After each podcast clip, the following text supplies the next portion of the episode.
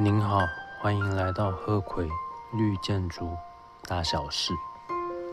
这一集的内容是 SSC3 Sustainable Sites Credit Three Open Space 永续基地的第三个得分项目——开放空间。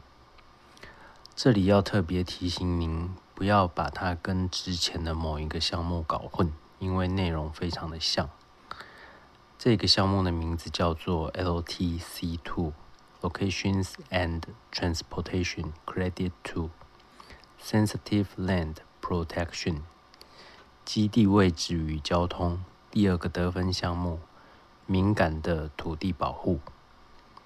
它在立的第四版手册的第六十三页。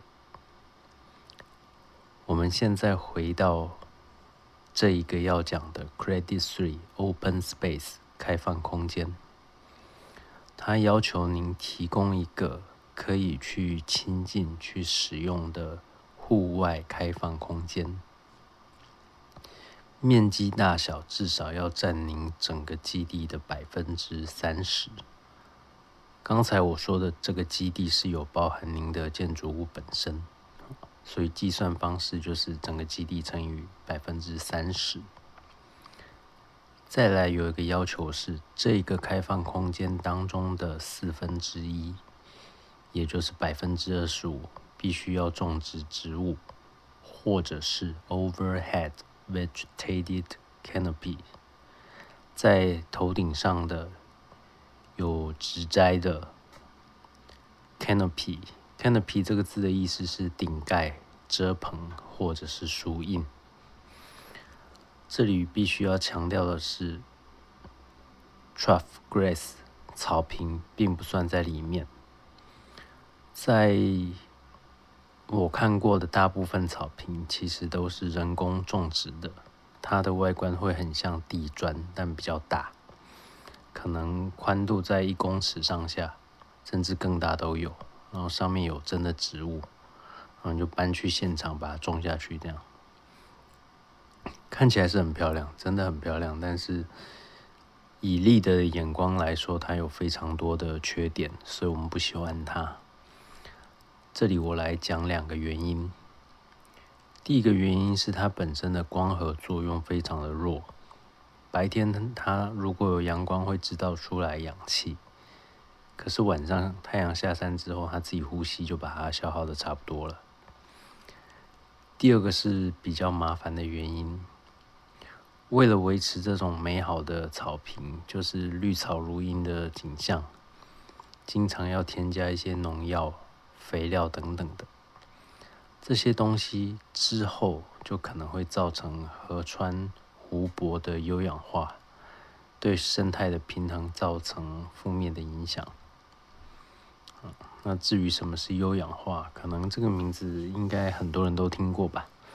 优是指优秀的优，养是养小孩、养宠物的养，化就是化学的化。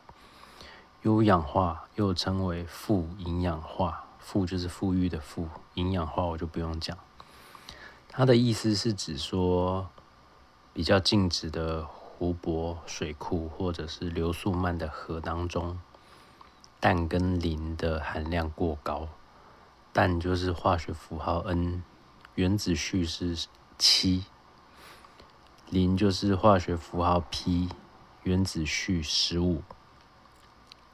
这两种东西会让水质污染，